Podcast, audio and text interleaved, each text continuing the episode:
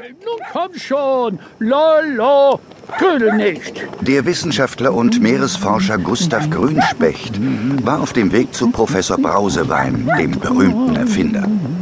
Grünspechts Spezialgebiet waren Tiefseefische. Und sein ganzes Haus sah aus wie ein kleines Naturkundemuseum. Doch an diesem Morgen galt sein Interesse nicht den Weltmeeren. Lolo, der Professor wird sich nicht um dich kümmern, wenn du nicht folgsam bist. Ja, brav. Und jetzt zeig dich von deiner besten Seite, sonst habe ich ein Problem. Professor Brausewein hatte sein Labor in einem alten Eisenbahnwaggon auf dem Gammelsberger Bahnhof. Als Grünspecht mit seinem Hund Lollo eintrat, roch es dort wie immer streng nach Chemikalien. Guten Morgen, Professor. Brausewein stand versunken über ein Reagenzglas gebeugt und antwortete nicht. Sicherlich arbeitete er gerade mal wieder an einer seiner bahnbrechenden Erfindungen. Hallo, Professor. Ach, Gustav Grünspecht. Wie schön, dass Sie mich mal wieder besuchen. Ich habe gerade ein neues Mundwasser erfunden mit Langzeitschutz. Sie spülen sich damit den Mund aus und müssen sich danach ein ganzes Jahr lang nicht mehr die Zähne putzen. Was sagen Sie dazu? Na ja. Wollen Sie mal probieren? Hier, bitte. Oh, äh, riecht nach Chlorreiniger. Na, ich glaube, da putze ich mir doch lieber jeden Tag die Zähne. Oh, Feigling. Was verschafft mir denn die Ehre? Was kann ich für Sie tun? Es geht um Lollo. Ja, gut, Lollo. Ich brauche jemanden, der eine Weile auf Sie aufpasst. Wenn's weiter nichts ist? Für wie lange denn? Den ganzen Nachmittag? Äh, Tja, ja, ein bisschen länger. Ich dachte an zwei oder drei Wochen, je nachdem. Oha, so lange. Hm, was haben Sie denn vor? Fahren Sie in den Urlaub?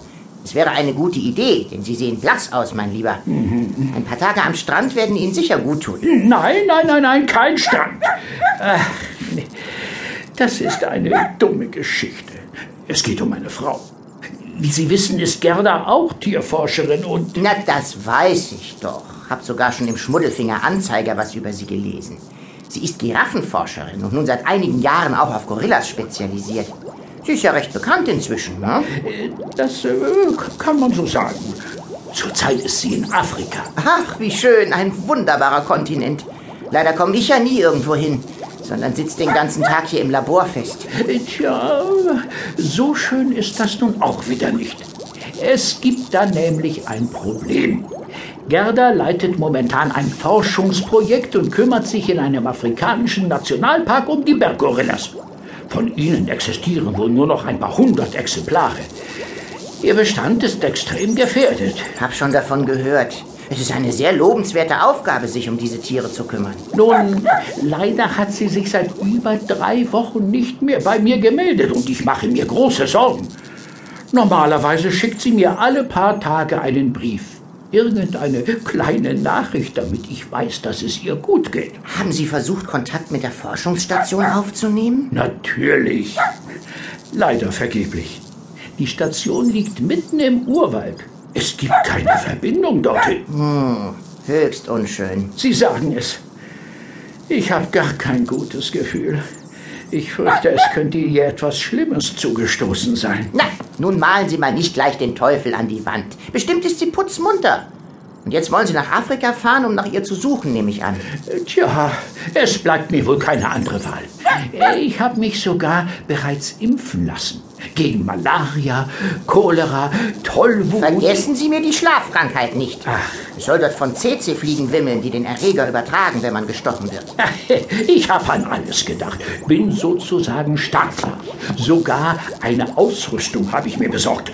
Tropenhelm, Wanderstiefel, Funktionskleidung und solche Sachen.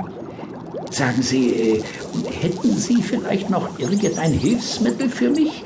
Irgendwas, das mir nützlich sein könnte bei meiner Suche im Dschungel? Sie meinen ein Gerda-Aufspürgerät? Damit kann ich leider nicht dienen.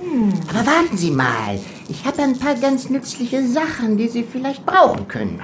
Professor Brausewein ging zu einem Materialschrank, zog einen kleinen Koffer heraus und kippte den Inhalt auf den Labortisch. Hier haben wir ein Multifunktionstaschenmesser, ein Mini-Navigiergerät, einen erstklassigen Kompass, Spezialhandschuhe gegen stacheliges Gebüsch, ein Fernglas mit Nachtsichtgerät, ein mückensicheres Mini-Zelt, ein Fläschchen Medizin gegen alle Arten.